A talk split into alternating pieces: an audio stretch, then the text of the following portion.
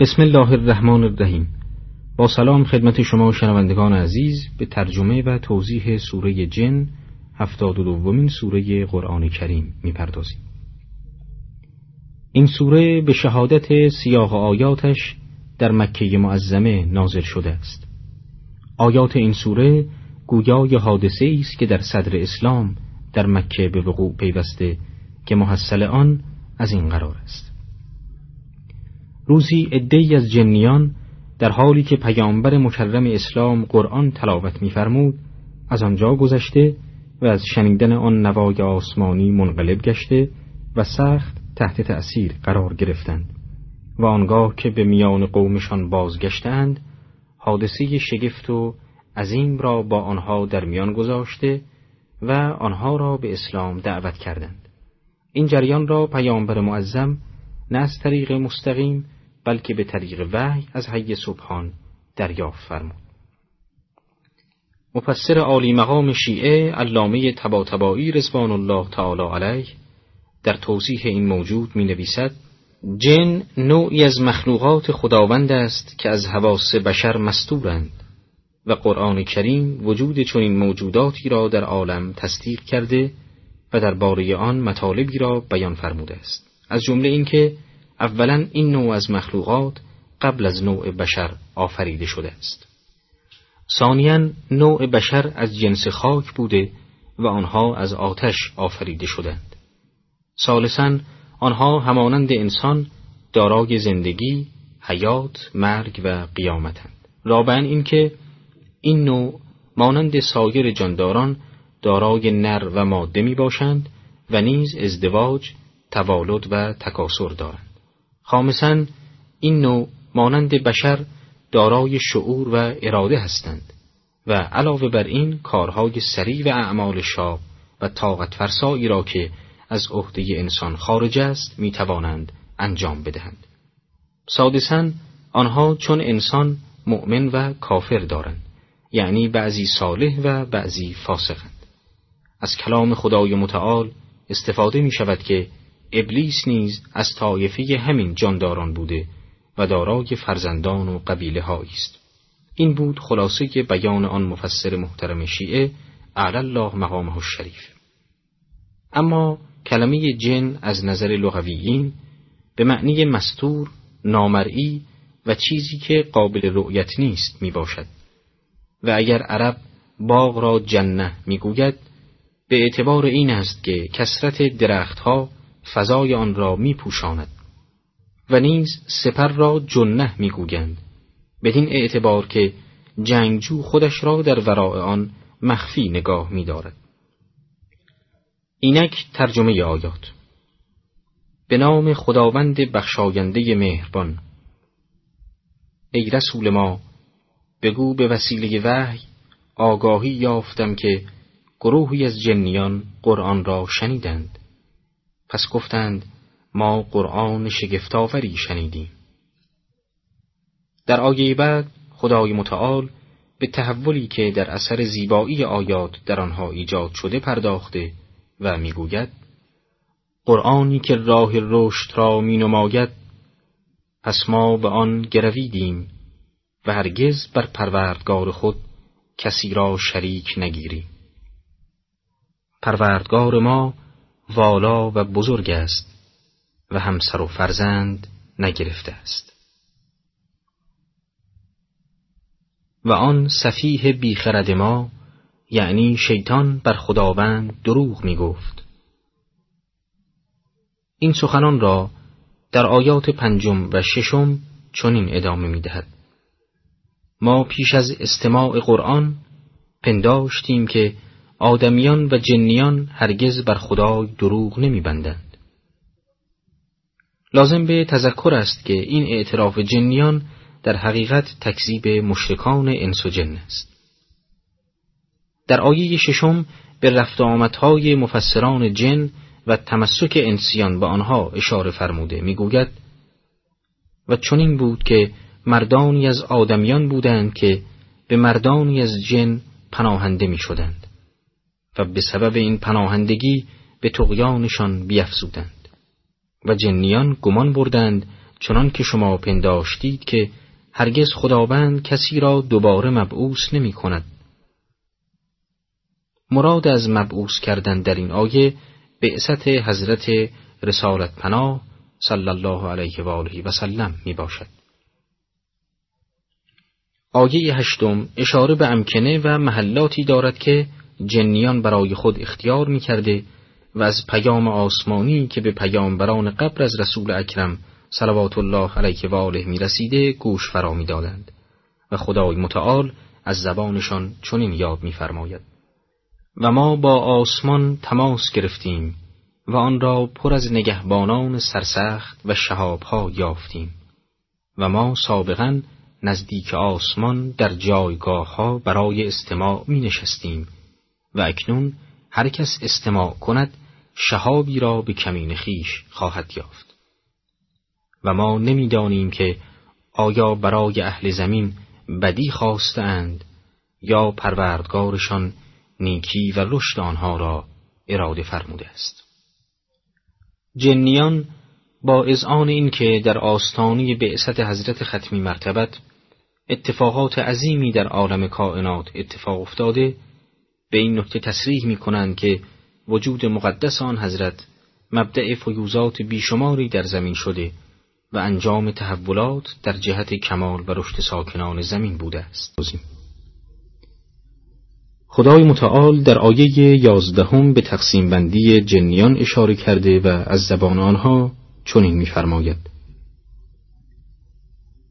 از جمله ما جنیان گروهی از صالحانند و گروهی این گونه نیستند و ما فرقه های مختلفیم. در آیه بعد به ضعف و عجز آنان پرداخته و چنین می‌فرماید.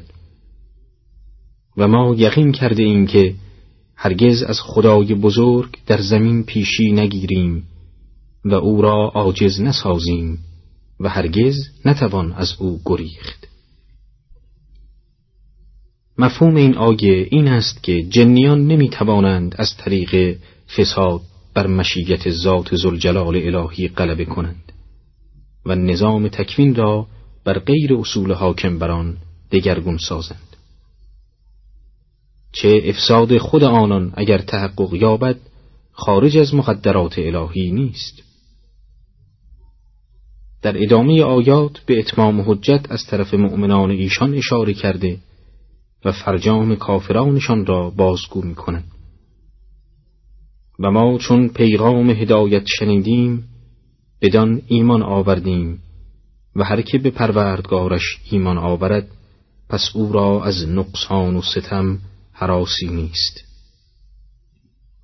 و از ما جنیان گروهی مسلمان و گروهی کجراهان ستمکارند و هر که اسلام آرد راه رشد و صلاح را پیش گرفته است. و اما ستمکاران جملگی هیزمهای دوزخ خواهند بود. در آیه سیزدهم کیفیت ایمان آوردن جنیان را بیان فرموده است.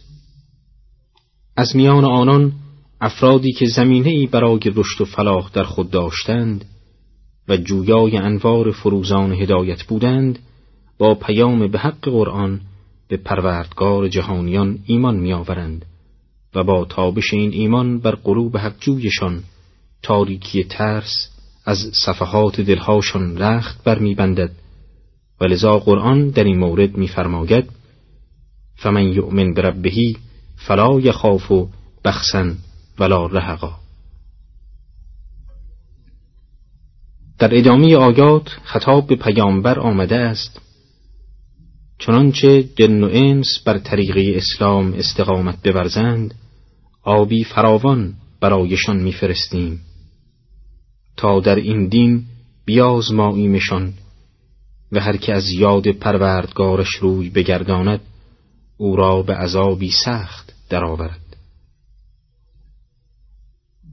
مراد از عذابا سعدا که در آیه آمده است عذابی است که در حال افزایش و فزونی باشد و هماره معذبان را بیش از پیش فراگیرد در آیه هجدهم آمده است به من وحی شد که مساجد خاص خداست پس هیچ کس را با خدا مخانید مفسران در بیان واژه مساجد که در آیه به کار رفته اقوال مختلفی ذکر کردند.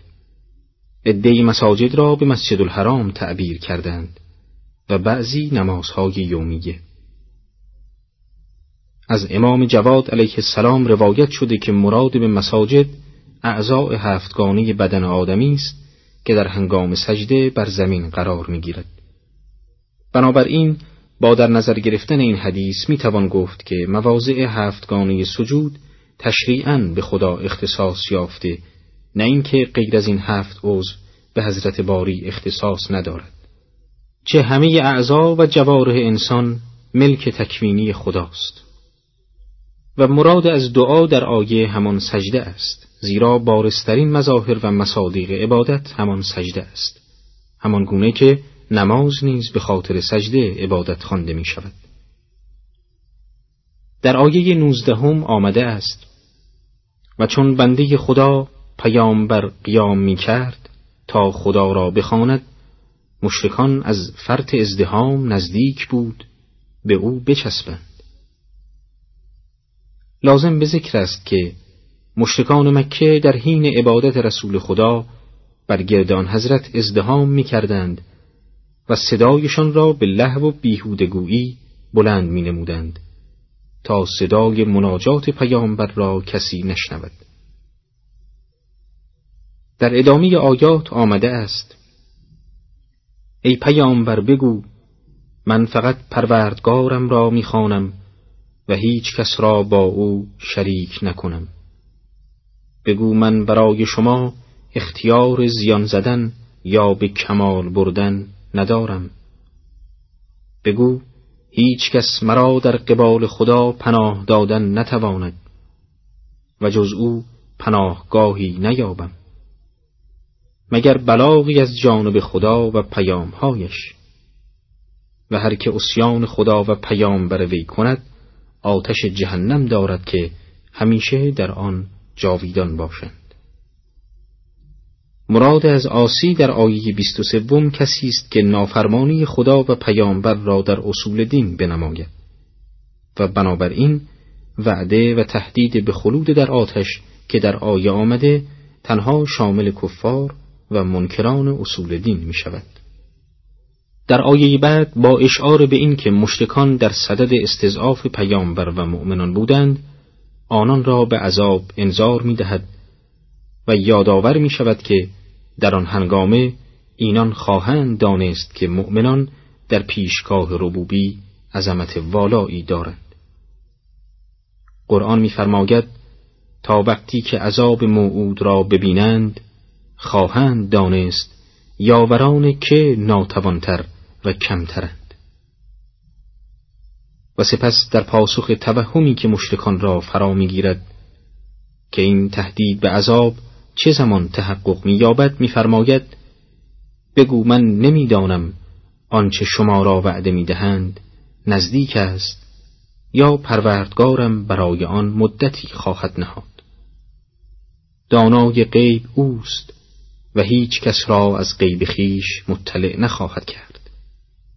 مگر پیامبری که مورد رضای وی باشد که جلوی روی وی و پشت سرش نگهبانها می آورد تا معلوم دارد که پیغامهای پروردگارشان را رسانیده اند که به هرچه نزد آنهاست احاطه دارد و عدد همه چیز را شمار کرده است. از این آیه نتیجه می شود که پیامبران در گرفتن وحی از حضرت سبحان و در حفظ آن و رسانیدن به مردم معید به اسمت و مسون از خطا می باشد